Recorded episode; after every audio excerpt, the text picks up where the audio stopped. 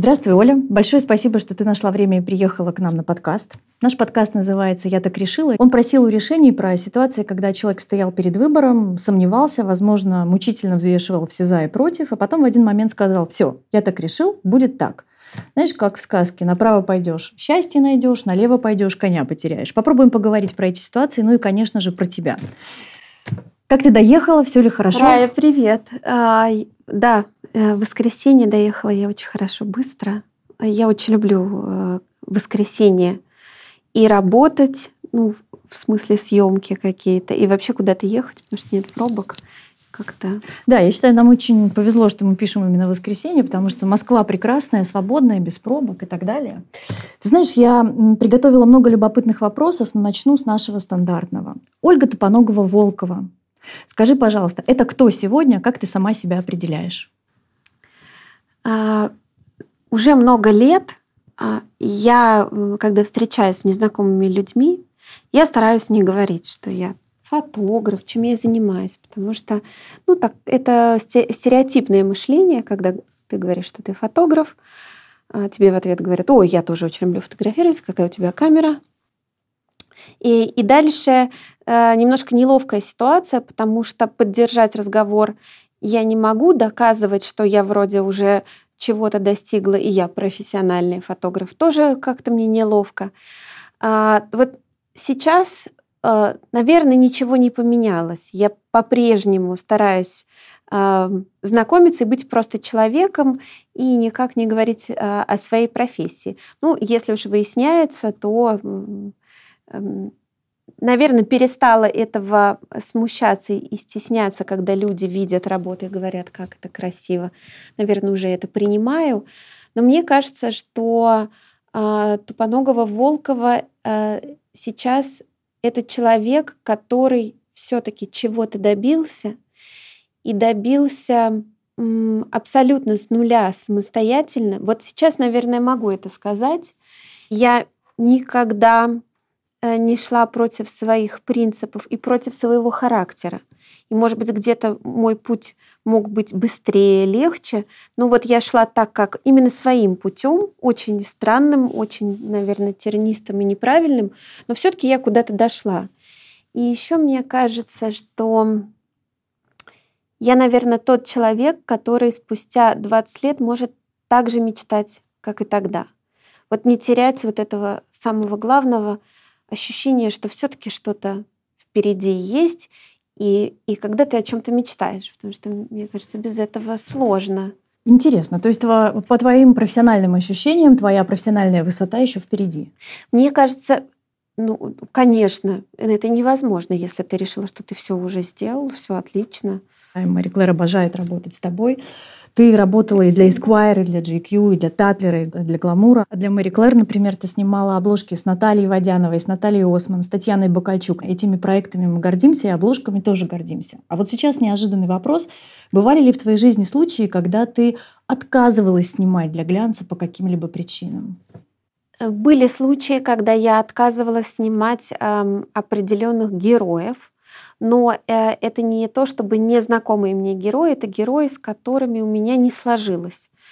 Вот я так говорю герой, на самом деле это может быть там два с половиной человека, э, и говорить вот на данный момент о неком черном списке уже не имеет смысла, потому что я повзрослела так. и перестала составлять эти черные списки, потому что ситуации бывают разные. Ну вот была у меня неудачная съемка. Мне показалось, что человек повел себя очень некрасиво. И я решила, ну это нормально, что э, э, какие-то люди сходятся, какие-то не сходятся. Это совершенно нормальная ситуация, не надо переживать, нам просто больше не надо встречаться. Ты сейчас говоришь про э, работу с известными людьми. Э, про да? работу с известными людьми, да. Вот ты говоришь, вот что-то не сложилось. То по какой причине? А, по причине того, что человек э, себя вел некрасиво. Я угу. очень не люблю, а, когда а, на площадке кто-то кого-то унижает только потому, что я, например, известные меня узнают, а вот вы здесь все просто потому что я так прекрасен. А случается такое, да? Случается. И вот как раз это был такой момент очень некрасивый. Но Вот сейчас, спустя какое-то время, я понимаю, что действительно очень много разных факторов может случиться.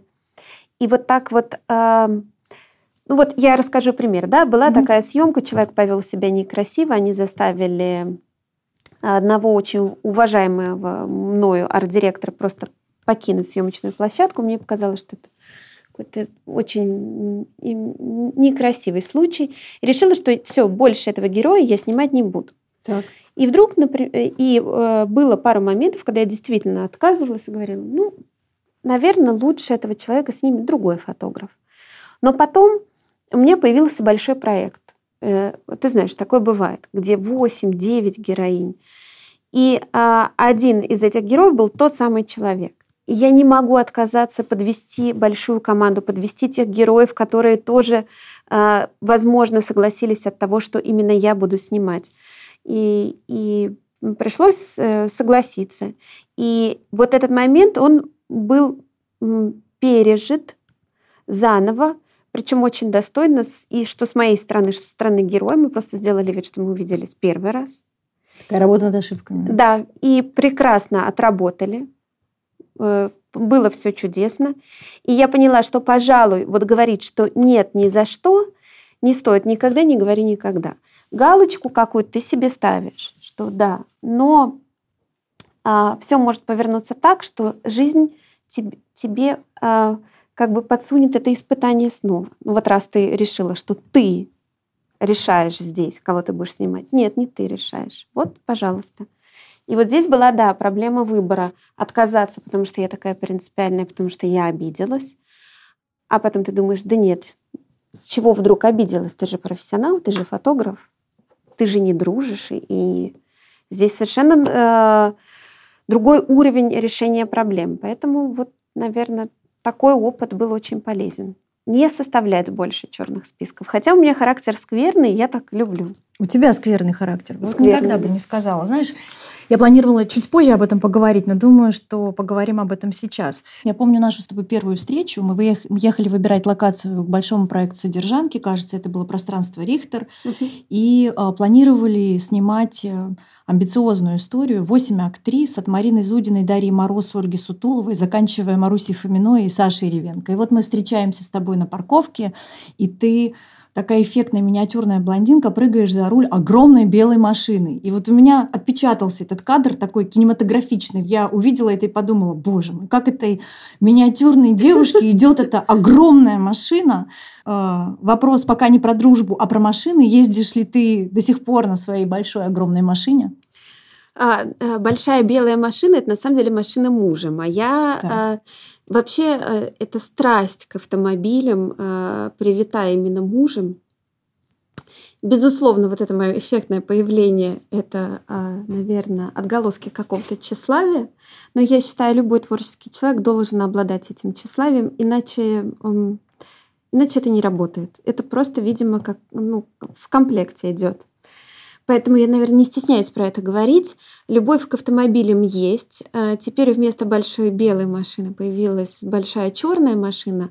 Но у меня любовь а, к Ягуару уже давно, и моя машина это Ягуары. И на тот момент, когда была большая белая, у меня был Ягуар XJ лонговый такой, который покупается только ну, вместе с водителем фактически. А, но мне нравилось самой водить эту машину. Мне казалось, что ну, у меня яхта, просто это яхта. Вот. Было а похоже. Ты, кстати, часто записываешь сторис прям за рулем так.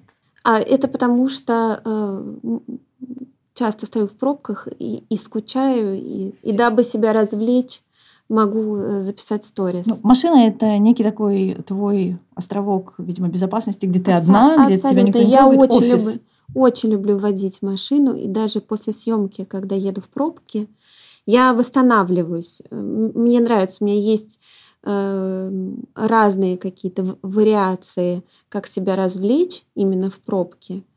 И вождение, да, ну если только это уже там больше, чем два с половиной часа, ну устаешь, да, устаешь просто сидеть. Так Но я... ты всегда за рулем сама, то есть сама, да. не человек такси. Нет, вообще мне некомфортно это, я сразу полностью тебя поддерживаю, сама такая же. В багажнике всегда все, что нужно, и ты всегда ответственный только сам за себя. Твой фетиш по поводу автомобиля э, э, мне действительно э, давно еще, когда я была совсем молоденькая, мне казалось, что вот я маленькая, у меня должна быть большая машина, комплекс маленькой женщины. И я со стороны всегда видела это, и мне казалось, ну, как бы очевидно. Очевидно, почему большой автомобиль, ну, прям в лоб. Но что делать? То есть со стороны мне это не нравилось наблюдать, но сама э, просто кайфовала. Ты знаешь, это было удивительно гармонично. На самом деле было ощущение, что вот приехала Элли и привезла с собой домик. Свой маленький домик. И сейчас оттуда выйдет вся команда, и еще и съемочная группа, и герои материала из багажника появятся. Ну, видишь, я запомнила эту историю, но э, из этого вопроса вытекает еще один вопрос. На мой взгляд, куда более сложный. Вот смотри, э, тогда на площадке, когда мы снимали содержанок, было действительно 8 актрис, и я думаю, человек 6 из них э, явно демонстрировали на съемочной площадке тот факт, что вы приятельствуете. Не просто работаете, но приятельствуете. Некоторые из них говорили, о, снимает Оля, боже мой, Олечка, здравствуй. Вы начинали общаться, и было видно, что они перед тобой открыты, они тебе полностью доверяют. В связи с этим вопрос. Вот только как часто, э, работая со знаменитыми людьми, эм, ваши отношения со съемочной площадки трансформируются в отношения приятельские или дружеские? И легко ли это делать с известными людьми? Если честно, я даже не знаю, как э, так получается. И мне это очень приятно. Но я думаю, что это взаимно. Потому что я тот человек, который влюбляется в своего персонажа. Иначе, иначе не будет вот этого тандема и доверия, как мне кажется. И вообще доверие того, кого ты снимаешь, это самое важное. И это твоя свобода только это. Потому что когда нет доверия, ты скован, ты, ты в наручниках, связанный с кляпом во рту, потому что э, ты переживаешь, это большой стресс. А, но здесь тоже двоякая ситуация, потому что все э, люди, профессионалы, большие, известные, а, они тоже чувствуют, насколько ты профессионал. И они начинают тебе доверять и слушать тебя только когда ты проявляешь свои профессиональные качества. То есть ты не сидишь, не молчишь, не убегаешь, не уходишь, а ты общаешься, входишь с ними в контакт, что-то обсуждаешь, даешь понять, что ты на его стороне, совершенно точно. Угу. Я, например, а, обладая отвратительной памятью, помню точно а, рабочую сторону каждого героя, которого я снимала. Это удивительное качество. Я да не ладно. помню ничего. не помню, что со мной было. Э, То есть приходит Дарья Мороз, и ты точно знаешь ее рабочую да. сторону. Приходит да. Саша Ревенко, и ты понимаешь. Да, потому что вот мне достаточно одного раза, и я, и я запоминаю э, рабочую сторону, потому что я знаю, что это очень важно для них.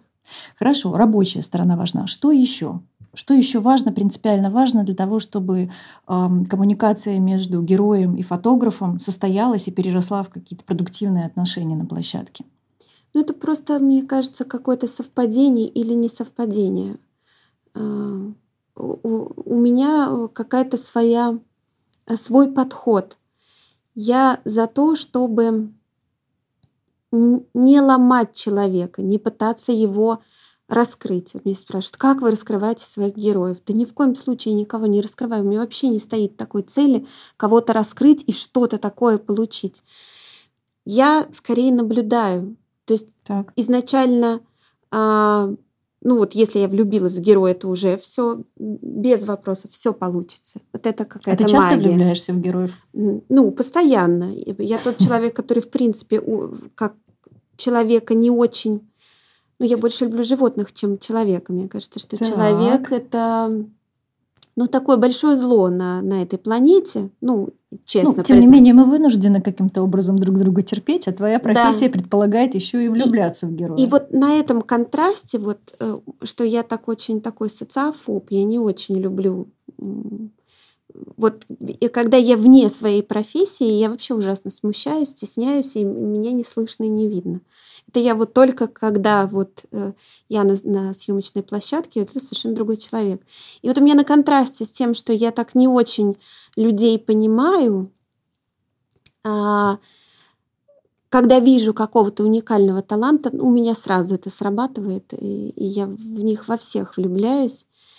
И поэтому предпочитаю не залезать куда-то внутрь, не пытаться раскрыть, а просто очень аккуратно наблюдаю. Потому что если ты человеку понравился, он сам откроется.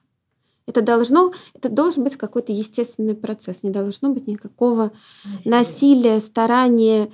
Э, это касается и того, в какой позе человек, что ты делаешь. А вот тогда, когда он уже начал тебе доверять, вот тогда ты уже можешь, тогда он тебя слушает, и тогда это совместное творчество. А когда у нас, например, какая-то первая встреча, я предпочитаю вообще просто аккуратно наблюдать, а, а что, а как, а с какой стороны. Скажи, пожалуйста, а были, и наверняка были, поэтому я про них и спрашиваю, у тебя некие кейсы, когда ты э, знала, что к тебе придет определенный герой на площадку, и ты мечтала сделать некий смелый кадр, и не знала, может быть, как сказать об этом герою. Ну, там, не знаю, поставить его под душ или немного приобнажить, или, ну, я не знаю, увидеть его так, как он не видит себя. И в результате тебе это удавалось.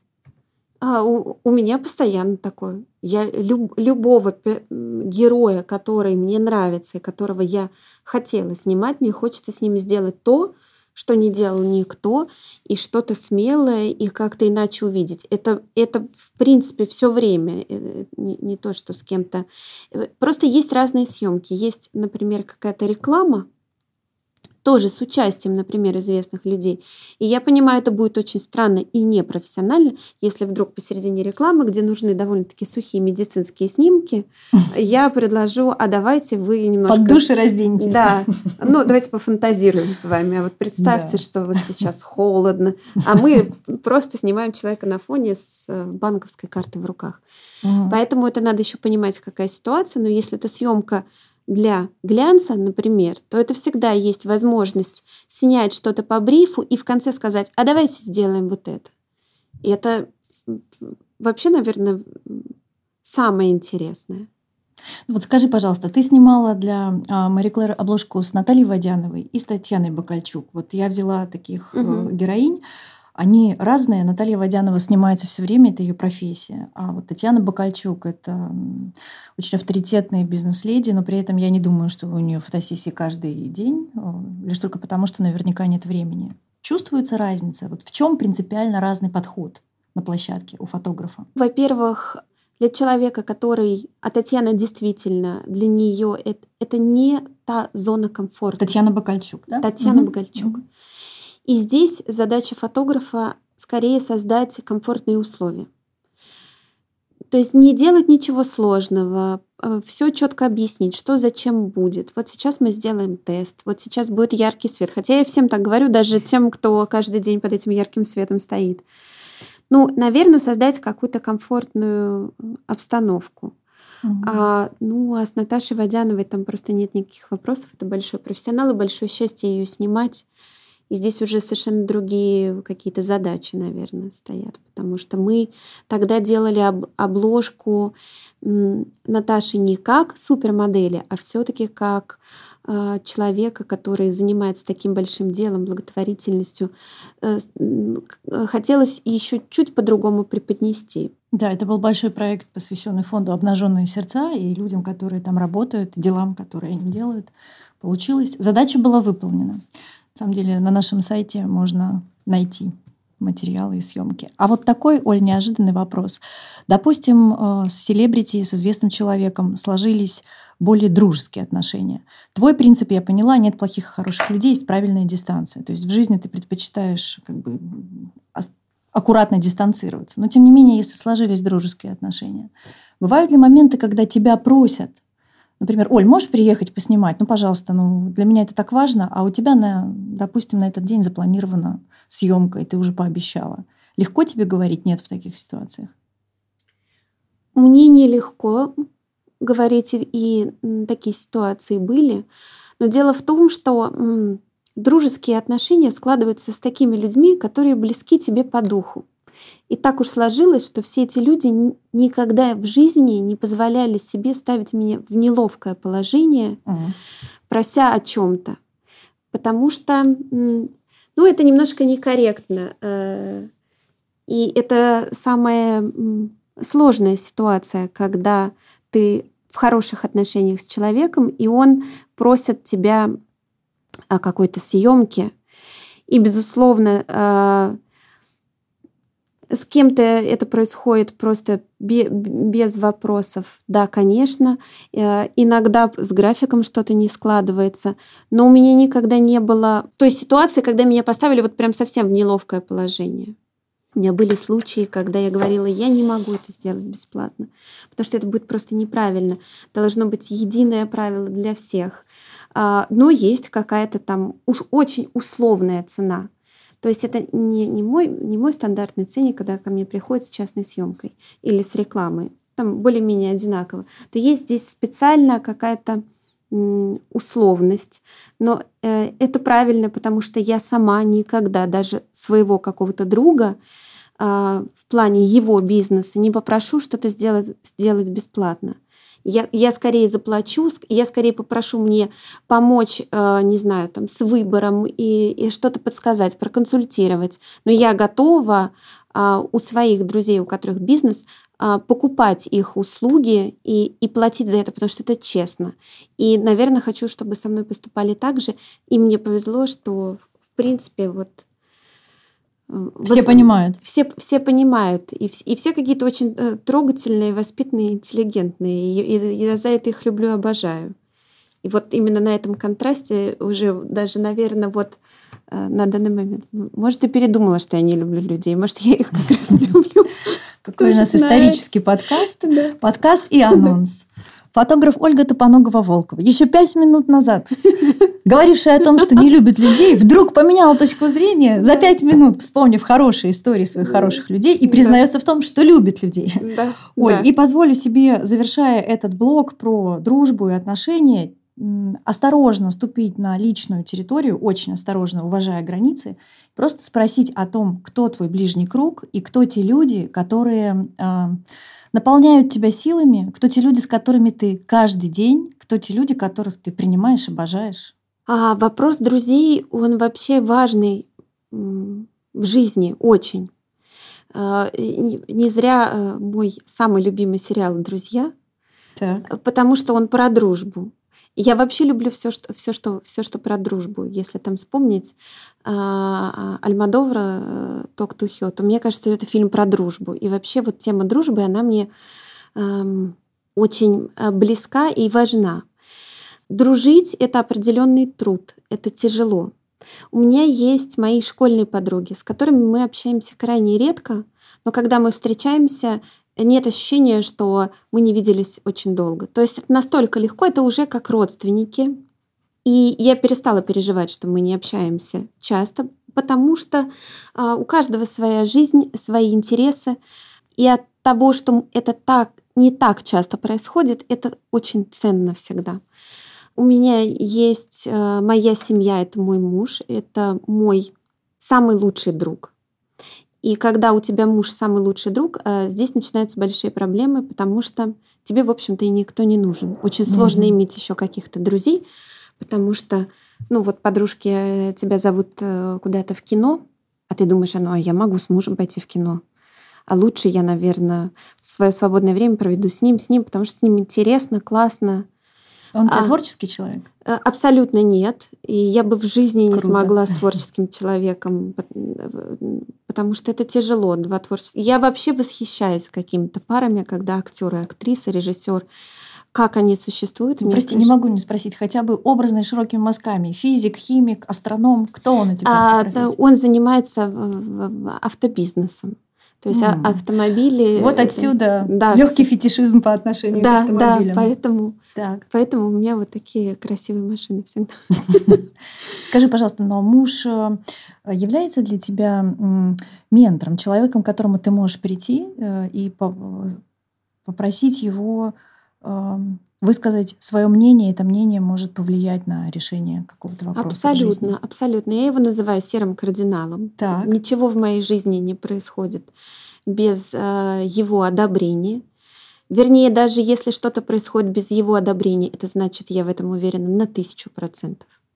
Потому что когда у тебя есть сомнения, на тебя может кто-то повлиять. А когда ты вроде сомневался и начинаешь всех спрашивать, и вдруг ты понимаешь, что ты нет, не согласен, ты все равно хочешь сделать так, как ты хочешь сделать, значит, это то самое правильное решение.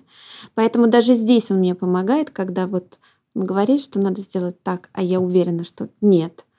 И это значит, что вот надо сделать так, как ты чувствуешь. Поэтому, да, э, такой вот повезло невероятно. Оль, но ну ты однолюб. А, да. Несмотря на то, что ты влюбляешься, в процессе да. работы влюбляешься в людей. А это как-то надо, наверное, очень четко разделять, угу. потому что э, у меня есть своя теория, что у творческого человека э, очень размыты границы э, вот этой любви. Так. Они вообще очень впечатлительные. Там даже если мы поговорим на тему вдохновения какого-то, то для творческого человека вдохновение может приходить совершенно из разных источников, потому что вот эти границы стерты. И э, вот этот вопрос влюбленности, мне кажется, у актеров они поэтому так часто и влюбляются, потому что вот у них какая-то очень такая э, открытое такое поле вокруг, и они все впитывают. Угу. То есть вот эти границы э, довольно-таки широкие. Природа этой влюбленности какова? То есть это увлечение человеком, это способность отзеркаливать в его глазах. Э, что, что в этом ты получаешь, допустим, на площадке? Вот ты видишь героя, и ты видишь, что тебе человек нравится. Ты говоришь, я ну, как бы влюблена в образ, да? То есть это дает тебе э, не только ресурс осуществить текущий проект, но и в целом ты выходишь новое, ты хочешь еще больше. Ну, э, наверное, вот то, про что я сказала, что ощущение влюбленности и вдохновения они рядом. прямо очень рядом. То есть, когда ты вдохновлен этим человеком, у тебя мозг работает по-другому. Тебе как будто там закись азота, как вот в, mm-hmm. в автомобильной тематике. Тебе запустили, все, у тебя процессы пошли совершенно по-другому.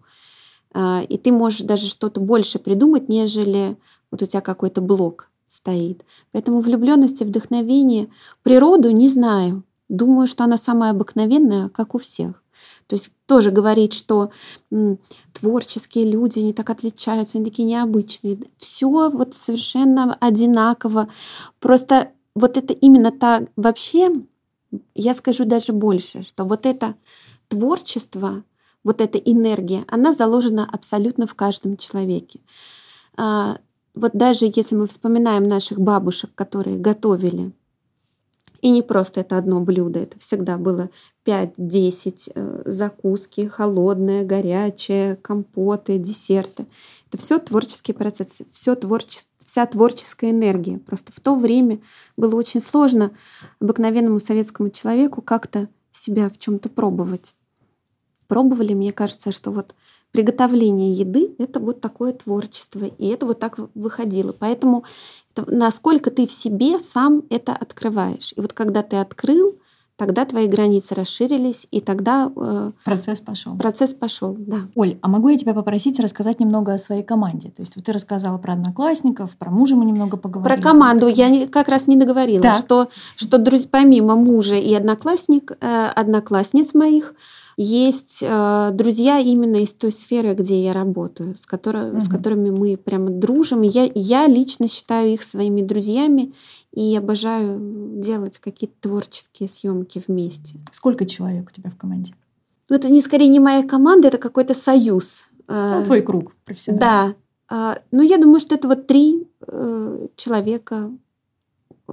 Которые... Давай перечислим их позиции? То есть это твой ассистент? Нет, это скорее мой менеджер, а, визажист и стилист. Мы давно дружим и работаем давно. Я не знаю, наверное, стоит, не стоит. Им будет приятно, если я их назову их фамилии. Но тогда другие, которые думают, что, может быть, это они, да, потому нет, что это не они обидятся. Я думаю, знаешь, о чем я у тебя сейчас спрошу? Вот ты сказала, дружим и работаем. А вообще, насколько это возможно? Потому что работа, она иногда предполагает жесткие дедлайны и какие-то штрафы за факапы. Не, это, это очень сложно. Это вообще такая история тонкая. Съемка творческий процесс творческая съемка, она не подразумевает вот этих дедлайнов и какой-то жесткости. Но поскольку мы дружим, мы, допустим, честно можем друг, друг, друг другу сказать, что это здесь не подходит, а давайте вот так. То есть это скорее э, такое уважение друг к другу, и мы умеем прислушиваться. А в плане, когда мы встречаемся на работе, э, мне скорее срабатывает, что я полностью доверяю.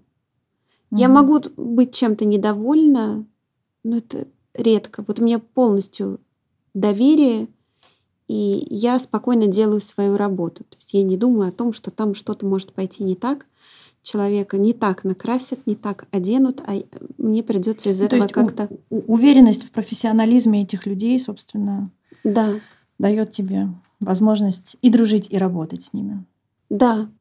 Хорошо, Оль, вот э, Опять же, неожиданный вопрос. Вернемся к сериалу «Содержанки». Угу. Опять мой такой внутренний инсайт, как вспышка. Я, когда готовилась к нашему с тобой разговору, подумала, будет любопытно. Вот смотри, пять лет назад а, ты снимаешь для Мари Клэр проект «Содержанки», выходит первый сезон. Восемь актрис, ты потрясающе все сделала. Мы до сих пор вспоминаем все и внутри, и я знаю, что и старт э, стриминговая платформа, которой принадлежат права на сериалы, которая работает над ним, тоже очень довольна осталась результатом. Потом прошло буквально несколько лет, и вдруг я включаю третий сезон и вижу, что ты уже снимаешься в сериале «Содержанки». Вот давай про этот путь. Как так получилось? Это невероятная вообще? история. Да, да. А, а, мне позвонила Даша, а, Даша Мороз, и третий сезон а, снимал Юрий Павлович да. Мороз, э, Дашин папа. И она сказала, что Юрий Павлович э, очень хочет твои работы использовать в сериале, потому что а, моя героиня, у нее своя галерея, и нам нужно ее чем-то наполнить. Вот в восторге от твоих натюрмортов, вот как ты на это смотришь? Я говорю, да, я прекрасно на это смотрю. Мне позвонил художник-постановщик, мы все обговорили. А, какие-то нюансы, даже какие-то юридические нюансы, потому что я очень попросила а, дальше эти работы, чтобы они нигде не оказались, их э, уничтожить. Она очень переживала как раз а, за факт уничтожения? Да, я сказала, я говорю, ну сожгите, сожгите, будет очень красиво, вдруг вам понадобится для съемок э, горят. Мне нравится такая Эффектный история. пожар. Да. А, и мы все обговорили, я согласилась. А, и эта история была во время тяжелого ковидного эм, периода. И в какой-то момент мне позвонил а, второй режиссер, по-моему, это так был, и сказал, что, знаете, Юрий Павлович очень хочет, чтобы вот вы появились э, в эпизоде, потому что э, мы там озвучиваем, что это прямо ваша выставка. И я так обрадовалась невероятно и, и сразу испугалась, и, и все вместе. Ну, круто, и все, круто. Все эмоции были вместе. А, но потом появились какие-то плавающие даты. Я очень переживала, что совпадет с датой э, каких-то съемок. Потом назначили дату. Потом ее отменили, потому что всю съемочную команду на какой-то период э, посадили на карантин, потому что кто-то заболел. И, в общем, я про эту историю забыла. А потом мне снова позвонили и сказали 11 января. Так. Я подумала, ну 11 января я точно не буду снимать. Единственное, о чем я подумала, что м-м, это новогодние праздники, скорее всего, растолстею. Что же делать? Что же делать? 11 января буду уже не в форме. А, более того, мне прислали потом а, файл, который назывался текст. И я поняла, что, что я должна что буду говорить.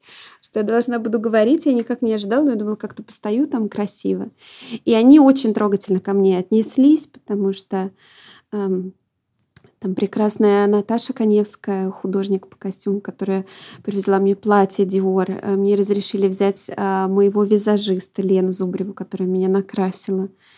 А, значит, э, я сидела в одной гримерке, значит, Софья Эрнст и Даша Мороз, и, и чувствовала ужасно себя. Во-первых, я ну, чувствовала... Скажи, они над тобой не подшучивали? А, нет, ну Даша зашла и сразу угу. сказала, ага, брезгуешь нашими визажистами. А я попросила своего визажиста исключительно для того, чтобы не нервничать. Я поняла, что я буду так переживать. А, ну, Лена, она меня вот везде, где вот ответственные моменты были у меня, выставка в жизни, меня Лена красила. И как психолог меня успокаивала. Я, кстати, заметила, что визажисты, помимо того, что они еще ну, большие профессионалы в плане мейк, они еще и крутые психологи. Абсолютно. Что, э, хорошие это, визажисты. Хорошие визажисты. Это работает всегда. Вот, и поэтому ну, я уж не стала объяснять.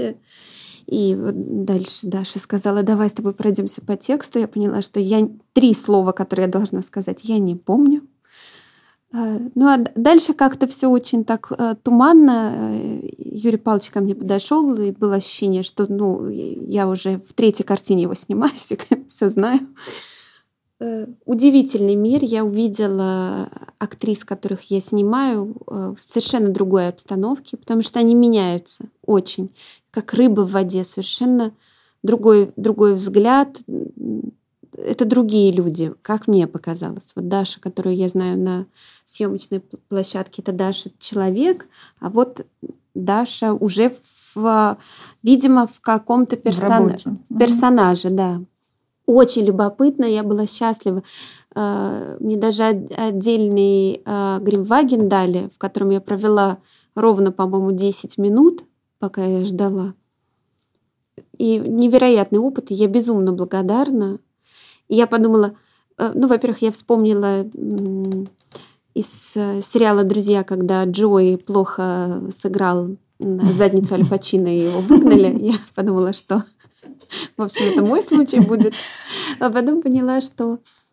Ну и ладно, даже если я буду как бревно, меня сняли в кино. Слушай, ну тебе Всё. отлично удался этот эпизод, но я представляю, с каким волнением ты ждала, потому что ты перфекционист, и я думаю, по отношению к себе в первую очередь. Ну вот скажи, помнишь, как это было, когда ты впервые увидела уже готовый продукт? То есть ты ждала премьеру, или ты сказала, я не буду смотреть премьеру, а потом когда-нибудь? Нет, я была уверена, что меня вырезали. Так. Я просто... По ощущениям все было классно, увлекательно, но Э, вот эти две фразы, которые я сказала, они были сделаны ужасно, убогие.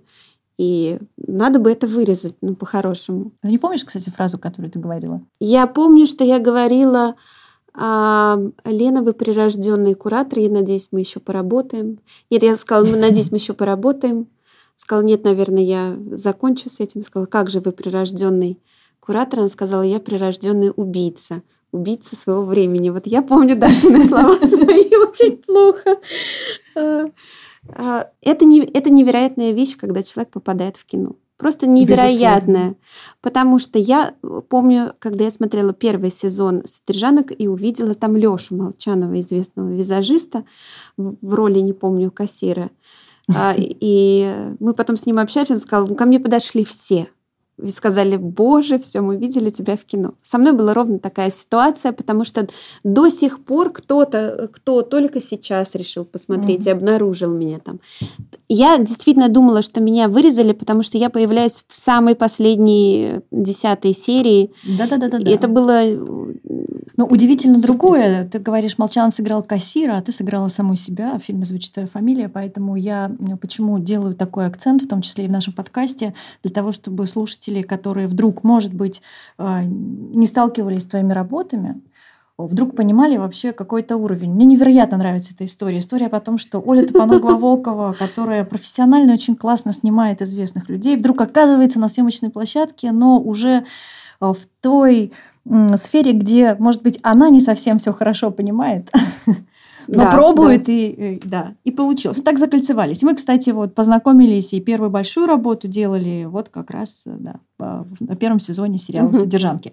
Круто, круто, круто. Но мы едем дальше. Я напомню, что наш подкаст называется "Это решила", Оль, и поэтому все-таки хочу попробовать поговорить с тобой на тему принятия ключевых решений. Были ли у тебя в жизни когда-либо такие ситуации, когда ну вот правда, либо направо пойдешь, счастье обретешь, либо налево пойдешь, коня потеряешь, а ты не знаешь, в какую сторону идти. Ну вот на моей памяти действительно какое-то судьбоносное решение, наверное, было только одно. Хотя мне кажется, что мы каждый день э, а, все время идем по этой тропинке, просто иногда даже не, замечаем. Э, я училась э, в Государственном университете управления, э, и с конца четвертого курса меня отчислили. Надо признаться, что отчислили по делу. У меня там был один хвост экзамен и, по-моему, два зачета. Ну, как-то чем-то я там была увлечена, и мне казалось, училась я на менеджера высшей квалификации в энергетике. Э, очевидно, что, и слава богу, я им не стала, потому что Да-да-да-да. ну, достаточно плохих энергетиков, зачем же еще один? А, и когда меня отчислили, появилось, появился большой вопрос в воздухе, а что делать дальше, потому что можно было заплатить приличную сумму и вернуться. Все-таки угу. конец четвертого курса, у меня было вечернее отделение, то есть это 6 э, лет, ну не так много то есть осталось. там полтора-два года. Да, совсем чуть-чуть. И вот это ощущение, что у тебя не будет диплома и высшего образования, а как же так? Стигма. Да, я с, с детства отличница и вообще такой вот как бы везде где-то ну, почти лидер. Ну, так, характер такой. А тут такой удар. А, но я уже на тот момент очень увлекалась фотографией и услышала, что в Академии фотографии свой курс набирает э, фотограф голландский Йорис ван Вельзен. И вот было так, принято такое решение просто пойти туда учиться и не возвращаться в институт. Наверное, вот это то самое знаковое, та развилка, безусловно, поддержали родители, которые столько отдали сил, чтобы я поступила в этот институт, потому что это были репетиторы, это было дорого, и а. энергетики, возможно, у тебя родители? Почему именно туда? Нет, ни в коем случае. Я, я поступала вообще на дневной и на другой факультет. А, туристический бизнес, и тогда было очень модно. Угу. Там было два языка, это уже... Э, вообще я хотела, конечно, журфак МГУ, но сходив на День открытых дверей, я поняла, что я не тяну... Это не моя тусовка, я просто не дотягиваю. Это надо быть вот другим человеком. И э, я не поступила на факультет э, туристического бизнеса и решила свои баллы перевести на вечерний. И когда я шла, кстати, вот судьбоносное еще одно решение, так. Шла переводить свои баллы, э, я встретила подругу, с которой мы учились вместе на подготовительных курсах. И она сказала, слушай, переводи на энергетику, там такой низкий проходной Слушай, балл. нормально, так. Значит, просто э, там какой-то ноль столько-то э, человек на место точно возьмут, переводи туда. И я вот прям буквально по пути... Эта встреча решила? Да, я пришла и перевела свои баллы именно на энергетику где все не сложилось и свернула еще. То есть я так... Э, Слушай, ну интересный момент, потому что ведь не сразу не сложилось. Четыре года почти ты училась на энергетике. То есть, соответственно, я думаю, были моменты, секунды хотя бы, когда ты связывала свое будущее и видела себя энергетиком. Нет, нет, нет, нет. Мне кажется, что это самая большая проблема молодежи, именно вот когда тебе 16, 17, 18, когда у тебя вопрос, в какой же институт поступать, а, а я поступала в то время, когда не поступить было стыдно. Ты должен иметь высшее образование. И поступали уже не туда, куда ты хочешь. И вообще а человек, да, и человек 18 лет не знает, чего он хочет. А порой он и в 40 еще не знает, что он хочет. Это такой большой, большой важный вопрос. Это нужно что-то попробовать себя. Э, я не беру те случаи, когда есть из поколения в поколение, когда актерская семья, ну, семья это, врачей, это, случай, это да. да. А когда вот э, а в 17 лет ты вообще о чем ты думаешь? Совершенно ты не думаешь о том, э, кем ты будешь работать. Ну да, и страшно, конечно. Не поступить страшно, когда все однокурсники, одноклассники поступили или большинство поступило, а ты говоришь отличница и лидер в школе, и, собственно, все от тебя ожидают только успешный успех. Да, тут. Ну да, давай э, продолжим вот с момента, когда ты понимаешь, что все с энергетикой не складывается, но появляется фотография. Можешь вспомнить этот момент? Я мало чего помню, но, но, но это почему-то мне отложилось. Очень большой был контраст. Я пришла туда, где мне было интересно все. Я впитывала как губка. Я не планировала ни разу становиться фотографом ну, и, и зарабатывать этим на жизнь. Мне это вообще не стояло в планах. Мне просто это очень нравилось. Это просто был какой-то процесс — это какая-то магия, тайна, все окутано тайной, ты в этом разбираешься, что-то постигаешь, когда там какие-то а, была теория фотографии, у нас был преподаватель из ВГИКа, и он писал какие-то длиннющие формулы а, пленок, и я понимала, ну не мое, я просто физически не справлюсь. Вот энергетика, вот эти были длинные формы, и снова. Но потом... Собственно, сегодня уже никому, я думаю, формулы не нужны или нужны? А, формулы не нужны, но все равно какие-то базовые знания нужны. Всегда нужны. Вот я с этим сталкиваюсь. Ты знаешь, я что вспоминаю? У нас, конечно, тоже, я училась на журфаке, у нас, конечно, тоже была теория фотографий, и мы тогда, я помню, мы сдавали зачет, и до сих пор у меня в голове, вот разбуди ночью, Фотоаппарат — это оптико-механический прибор, состоящий из системы линз. Ну, дальше не буду, да? Ну, то есть, понимаешь, вот а, оно, обучение всегда делится на прикладное. Вот как журналистика, собственно, ты можешь ей научиться только в поле, только на практике. И как бы вот эта теория, когда там велосипед — транспортное средство, автоаппарат — оптико-механический прибор, состоящий из системы линз. Э, я к тому, что ты пришла туда, и, наверное, кроме теории, ты получила, видимо, какой-то заряд. Вот эта влюбленность у тебя произошла, где и как, когда ты очаровалась настолько, что ты вдруг поняла, хочу в эту сторону развиваться и ну вот там, там все, там, а, там атмосфера, там новые какие-то э, знакомые друзья, тут же появилась подруга. Потом я попала на курс к человеку э, совершенно с другими мозгами. Просто он сделан из другого теста.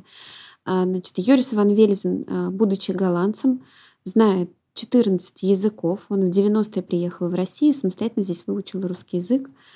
Круто. Не, не, человек с невероятной памятью, харизмой, обаянием, который не учил а, выдержки и диафрагме, куда, как и зачем, а который просто как раз открывал мозги. Вот то, про что я говорила, когда твои границы кто-то расширяет. То есть человек просто приносил по 15-20 альбомов а, разных фотографов. Потому что когда мы пришли, и он спросил, ваш любимый фотограф, э, кроме Хэмилтона Ньютона, никто никого не назвал. Он сказал, как же так, вы никого не знаете. Насмотренность. Да, и вот сейчас, когда у меня спрашивают, а что, а вот как, а где посмотреть, то я говорю, конечно, нужно. И в интернете это самое быстрое. Но покупать вот эти альбомы, книги и смотреть напечатанную фотографию, живую, и очень разную, и разных авторов, это необходимо, это самое, самое первое. И оно не уходящее. Это не значит, что ты купил, просмотрел, все. Это все время оттуда нужно черпать потому что оно записывается где-то, вот оно откладывается. Я очень хорошо тебя понимаю, но задам этот вопрос для тех, кто, возможно, сейчас записывает за тобой некие практические советы. Угу. Я имею в виду начинающие фотографы, которые смотрят на тебя как на ролевую модель. Вот у тебя в доме, э, в твоем доме есть так, это, такие альбомы, сколько их, я не знаю, прям вот визуализируй нам эту картинку, где они у тебя хранятся.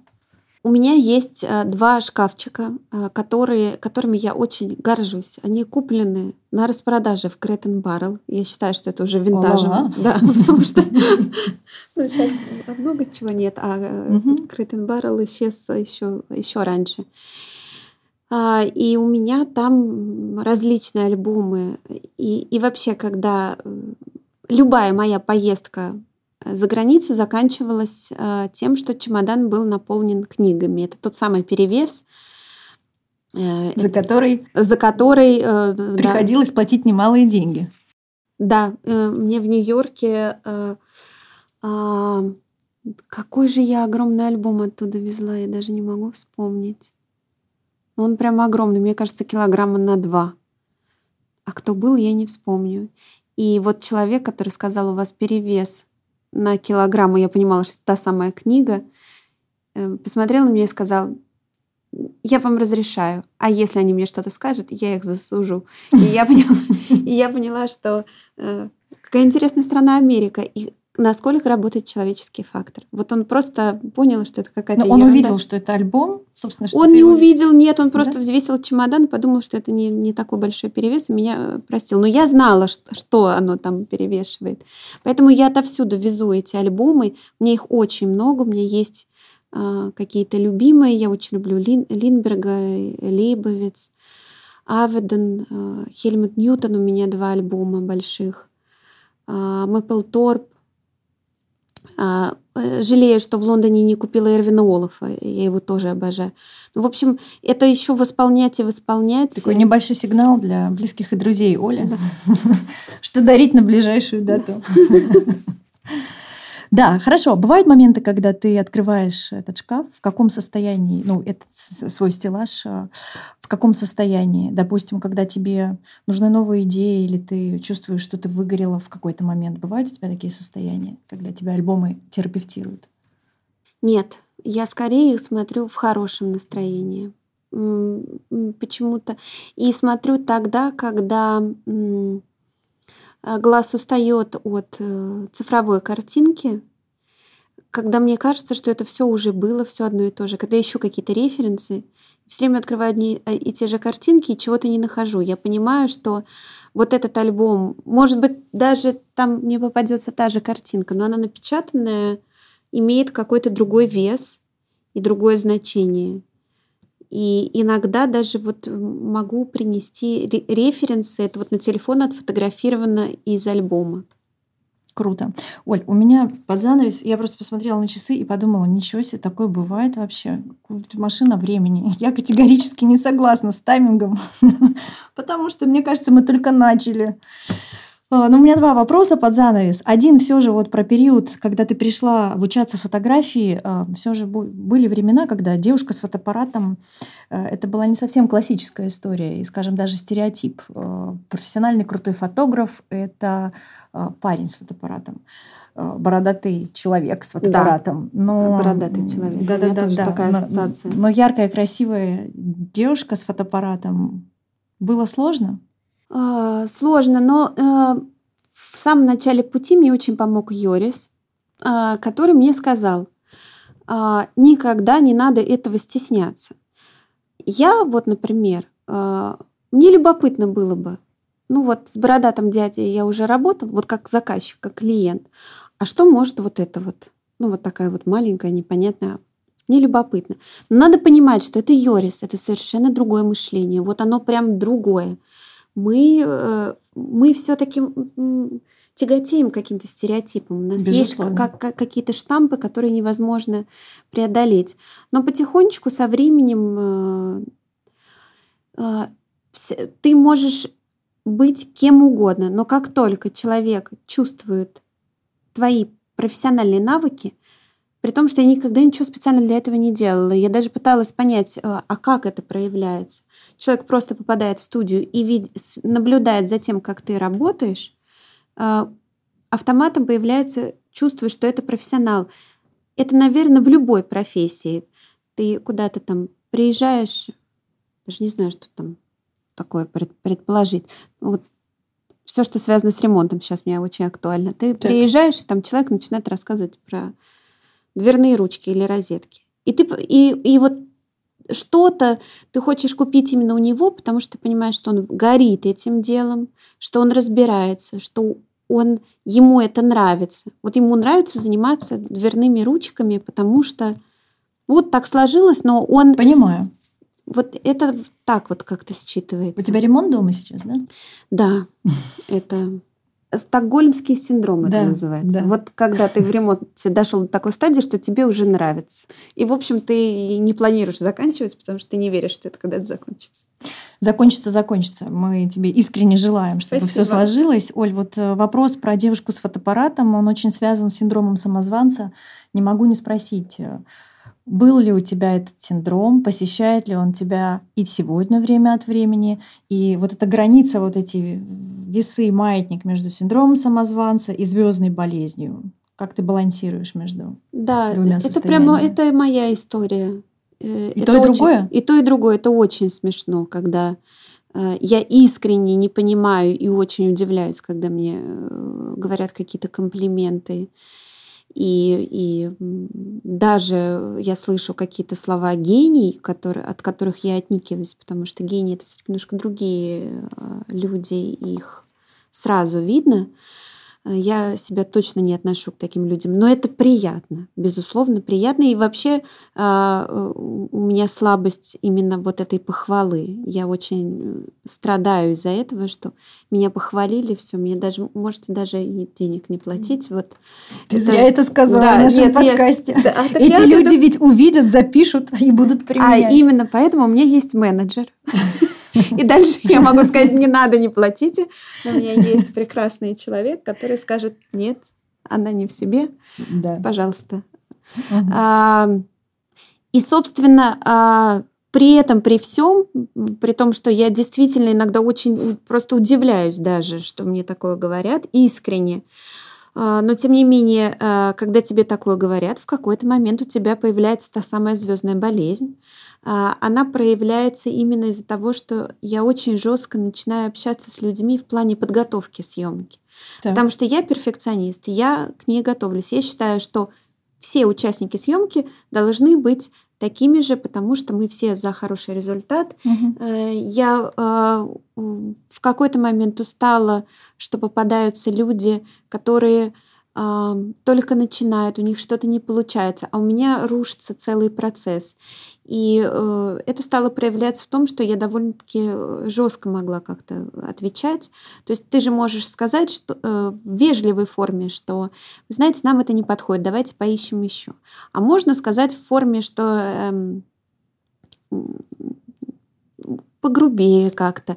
Э, и это не потому, что я грубо невоспитанный человек, а потому что это, к сожалению, быстрее заставляет человека что-то делать. Угу. К сожалению, вот эта вот жесткая манера того, что нужно, она почему-то людей лучше активирует э, и заставляет что-то сделать, нежели вежливая манера. Вот я с этим столкнулась.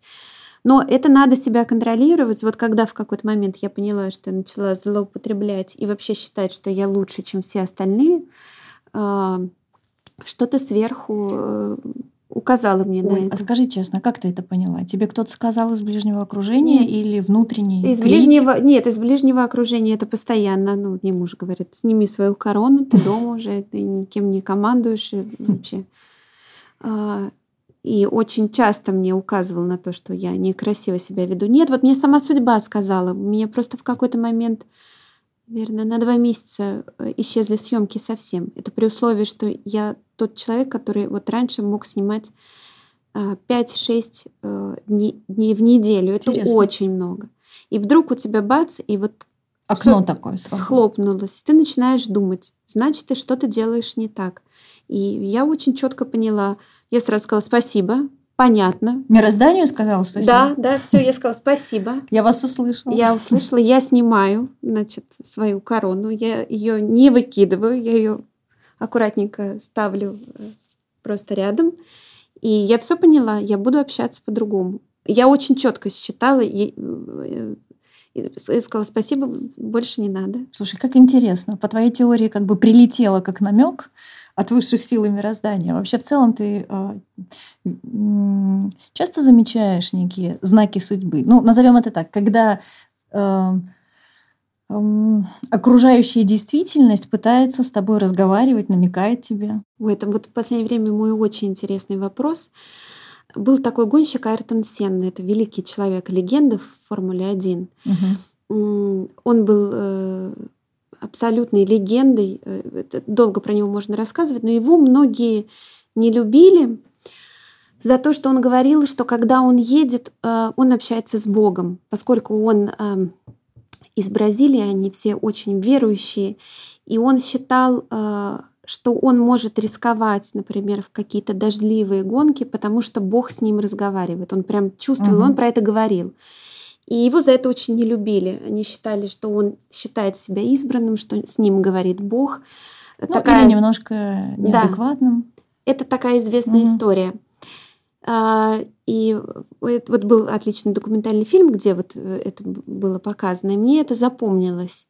И э, иногда мне кажется, не то чтобы что со мной э, говорит Бог, а, нет, но мне кажется, иногда стоит прислушиваться. И, может быть, даже, да, это прозвучит вот так очень, э, наверное, высокомерно. Э, я начала снимать натюрморты, когда э, был ковид, когда мы сидели дома. Э, Дома сама со светом из окна. И поняла, что самый ужасный заказчик это я, потому что я изводилась я просто до изнеможения, могла просто там упасть.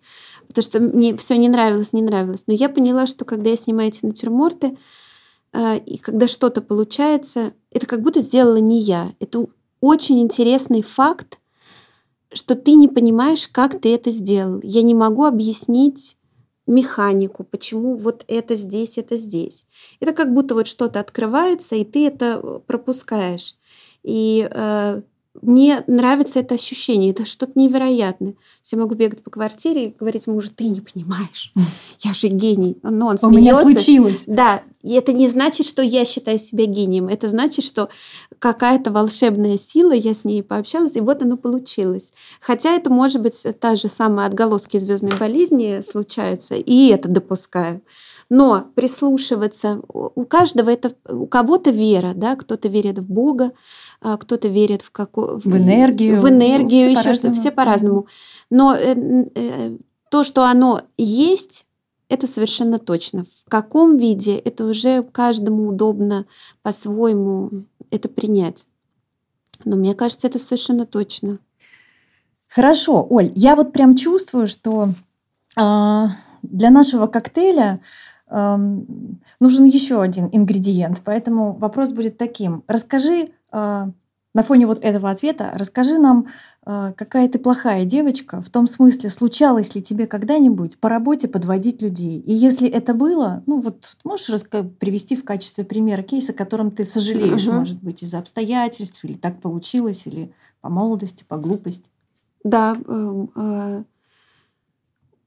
у меня, например, была неудачная съемка, после которой, э, она была, кстати, не так давно, наверное, года три назад. Так. Это была неудачная съемка по стечению разных обстоятельств. Можно кого угодно обвинять, но по факту всегда э, э, э, отве- ответственным является, как мне кажется, фотограф, потому что это его картинка. Хотя там, там были факторы, э, из-за которых, я знаю, не получилось. Но там я снимала своих любимых актрис. У меня было ощущение, что я их подвела, я их втянула в не очень э, красивую историю, прям визуально красивую, не красивую, Мгм. а вот картинки неудачные. Э, Они получились хорошо, все нормально, но это вот не та эстетика, это не мой уровень. И я прямо открывала съемку и плакала. А потом, когда увидела, что сделали вообще в финале, плакала еще больше.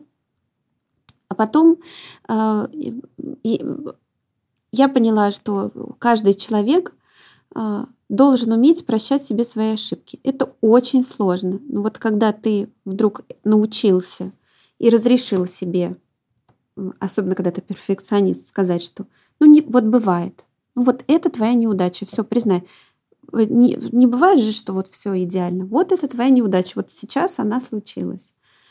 Э, Поэтому вот такая была съемка. Э, Очень переживала, когда, например, заболела ковидом и отменили сразу целый ряд съемок. Как я представляю, как тебе Чувство- твой внутренний перфекционизм. Чувствовала, что вот давал. прямо виновата. Хотя Мгм. все, все оказались в этой ситуации, но вот я больше всего боялась именно не, не болеть. Какие-то а- были съемки рекламные.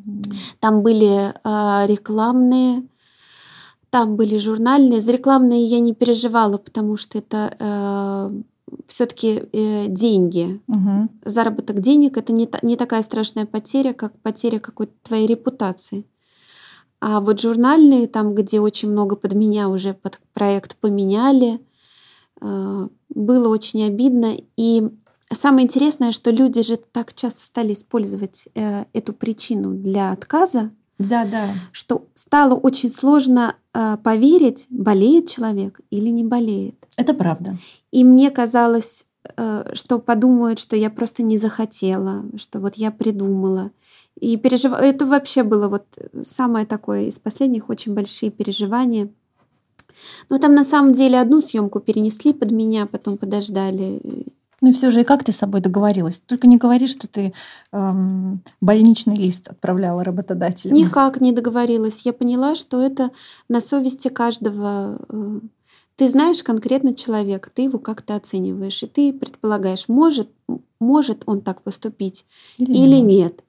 Вот. Поэтому насколько ты э, честен, и все же оценивают по себе. Это надо всегда понимать, что все ну, твои... Безусловно. Хотя, когда ты мне напомнила про то, что многие используют эту причину, могу сказать, э, не потому что я в белом пальто. Я, собственно, не использовала никогда эту причину, но некоторых людей в этом подозревала. А, я тоже подозревала. Но ну, там... ты же чувствуешь, ну, потому Конечно. что ну, у тебя по роду профессии уровень эмпатии, интуиции просто развит очень. Поэтому, наверное, я думаю, ты с первой фразы чувствуешь, человек реально или конечно, конечно. шутит. Скажи, пожалуйста, когда ты э, пришла обучаться профессиональной фотографии, сколько лет тебе было? Так, это был 2004 год. Это значит, что мне было, э, боже мой, 23, 22. 22-23. Вот представь, что ты э, в наше время, э, перед тобой стоит девушка 22-23, ну вот примерно с такими же целями, задачами, какими-то внутренними амбициями и сомнениями. Какие три ошибки ты бы посоветовала ей не делать в профессии? Ну и три совета, чтобы было легче идти по этому пути. Какие ошибки не допускать? Наверное, не скажу. Скажу допускать все ошибки. Иначе не будет никакого иммунитета. Но это не, невозможно нам, нас еще родители предостерегают с самого маленького возраста. Не угу. делай так. Но пока ты это не сделаешь, у тебя не появится иммунитет. Поэтому эти ошибки нужны. А, вот именно в плане фотографии, наверное, посоветую не допускать... Господи, каких ошибок-то не допускать фотографии? Да нет, наверное, такого стараться не копировать, да нет, на начальном этапе это хорошо, это помогает э, не останавливаться и, и пробовать что-то новое, но это не ошибка, это просто совет скорее, да. Так.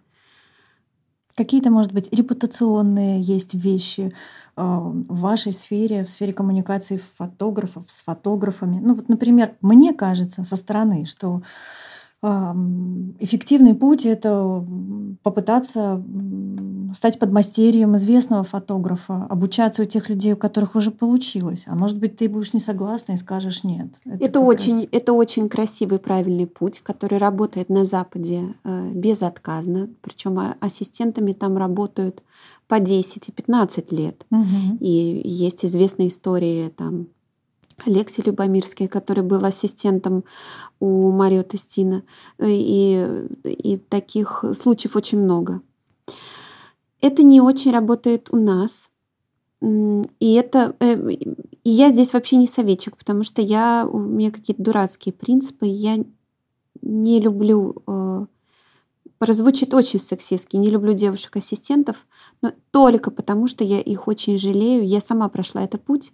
Это просто очень тяжело. Ассистент фотографа прежде всего носит тяжелое оборудование. Я не могу смотреть на то, когда девушки поднимают тяжелое оборудование. Слушай, ну ты же поднимала? Э, поднимала, и, наверное, это не, не очень хорошо. Угу. И поэтому мой совет всегда... Мне очень много пишут, а можно стать вашим ассистентом? Я говорю, я не беру девушек, я понимаю, как это звучит в наше время. Отвратительно. Что это? Как так? Сама фотограф и не дает развиваться. Но я адекватный э, человек, и, э, наверное, стоит признать, что мы просто разных физических способностей. Мужчина и женщина. Никак от этого никто не, не отвертится. И таскать тяжести – это и неэффективно для здоровье неэффективно для съемки, потому что это замедляет процесс, и это очень вредно для вашего здоровья. Но Скорее, ведь ассистент не только переносит да, тяжести. Это, это значит как-то пытаться, но это надо попасть к какому-то... Ну, у нас, к сожалению, нету таких фотографов, которые бы э, могли себе позволить несколько ассистентов по оборудованию, ассистента, например, угу не знаю, digital, э, ассистент, там тут же ретушера при себе иметь, такую большую команду. Вот в свое время, например, у Йориса была вот такая целая команда. Сейчас мы находимся уже в так, немножко в печальном таком сейчас положении. Я не думаю, что mm-hmm. найдется фотографов так, такого уровня и э, такие бюджеты, чтобы он мог себе позволить держать целый штат. Поэтому mm-hmm. это, скорее всего, просто ассистент, который э, прежде всего э, носит тяжести. Вот как бы это ужасно не, не, не казалось. Поэтому, да, пройти путь вот мальчику, да, пожалуйста, можно пойти в рентал и увидеть, как работают разные фотографы. А я вот скажу, что м, верю в то, что у судьбы есть чувство юмора, и я вот представляю, после того, как Оля однозначно в нашем подкасте ага. сказала про то, что, что нет, есть? ассистент девушка никогда. Вот буквально через пару месяцев встретимся с Олей, и Оля нам расскажет, слушайте, какая да. забавная ситуация. Вот а, никогда не говори никогда. Это точно, это точно. Как не хочется заканчивать наш разговор, я абсолютно точно предлагаю Оле к нам э, заглянуть еще раз в гости. Мы, я думаю, во втором или в третьем сезоне еще сделаем встречу Спасибо. и проверим информацию про девушку-ассистента. Ага. Оль, ну и в финале я знаю, что э, перед, перед записью ты сказала, что как бы вот по поводу Блица как-то тебе вот у тебя есть определенные сомнения. Давай все-таки попробуем угу. и посмотрим, к чему нас это выведет. Я, я, коротко... я сразу скажу, что я не увидев, да, вот эти угу. вопросы, я не не подготовилась, я не нашла ответов. Поэтому я решила, что импровизация, наверное, самая да, ч- прекрасно, честная. прекрасно, прекрасно, честная импровизация. А вот давайте же и начнем. Я коротко фразу, ты ответ. Я приветствую, если. Я приветствую, если человек любит собак. Класс. Я не допускаю никогда. Я не допускаю ни- никогда обмана, ну, откровенного вранья. Я не понимаю, зачем люди, если им не не 5-7 лет, 15 обманывают. Принято. Я всегда буду против, если. Я всегда буду против, если, если кого-то будут заставлять делать что-то против его воли. Хорошо. Я всегда поддержу, когда. Я всегда поддержу, когда человек очень старается. Вот я сказала по поводу, э, что я люблю работать с профессионалами, но у меня были случаи, когда я видела, что человек не профессионал, но очень старается. Во мне это вызывает невероятное уважение и mm-hmm. огромное желание поддержать э, и помочь. Здорово, понимаю тебя. Скажи, а если невозможно представить, что я? Какой ответ? Невозможно представить, что я? Невозможно представить, что я ничего не буду делать не, не могу представить, чтобы вот я не была вовлечена в какой-то творческий процесс или вообще в какой-то... Да, именно, наверное, стоит сказать творческий процесс. Вот просто не, не, не смогу без этого существовать. Никогда не прощаю, если. Никогда не прощаю, если человек ко мне равнодушен. Любопытно. Ну, то есть, наверное, просто не, не нужно никак соприкасаться, потому что это обмен энергии. Но вот если я к человеку что-то испытываю, мне интересен, и в ответ в какой-то момент чувствую равнодушие, я не то, что не прощаю, ну, ну да, я, наверное, вот от, сразу отрезаю, отрезаю равнодушие. То Спасибо, есть... честно. Меня искренне удивляет. Э, меня искренне удивляет, э, когда люди мусорят вот так вот прям ну, откровенно. Э, правда не вот не до сих пор, э, вернее, меня это не, удивля... не удивляет. Ты имеешь да. в виду, не знаешь, что такое мусорная корзина и не пользуется ну, не, этим прекрасным. Не, не понимаю, что, что в голове этого человека. Вот, вот просто не, никак не могу понять этого. Ну, мусорит ты имеешь в виду, вот ты едешь, а кто-то открыл окно в соседней и, машине и, и выбросил, и фантик. И фантик выбросил пакет из-под Макдональдса. Вау, вот. в окно. В окно. Или ты приходишь в лес, и там просто вот ну, просто кто-то шел и, и бросил, там, не знаю, пластиковую бутылку двухлитровую. Ну, не понимаю. Поняла, спасибо. Оль, и в финале меня вообще не удивляет. Вот над этим прям интересно. Вот над этим я думала и ничего не придумала, кроме того, что меня вообще не удивляет непредсказуемость э, рус, русского человека. Расшифруй, пожалуйста. А потому что мне кажется, что э, наша ментальность, наше умение приспосабливаться, ну вот я не знаю, как это называется, русская смекалка. Вот если мне показывают что-то невероятное, что вот угу. человек вдруг нашелся и сделал вот так. Я не удивляюсь, э, если это происходит в России. Ну, то есть я порадуюсь, может быть, посмеюсь, но я не, я не удивляюсь, потому что я вот верю, что это не разгаданная все-таки русская душа. Мне вот э, почему-то так кажется. Отличный, на мой взгляд, финал. Оль, спасибо тебе большое, что ты к нам пришла, а нашим спасибо, слушателям я хочу напомнить, что вы слушали подкаст «Я так решила». Подписывайтесь на него на всех площадках, ставьте лайки, для нас это очень важно. Ольчка, а ты пообещай нам, пожалуйста, что еще придешь к нам в гости. Я с большим удовольствием. Спасибо большое.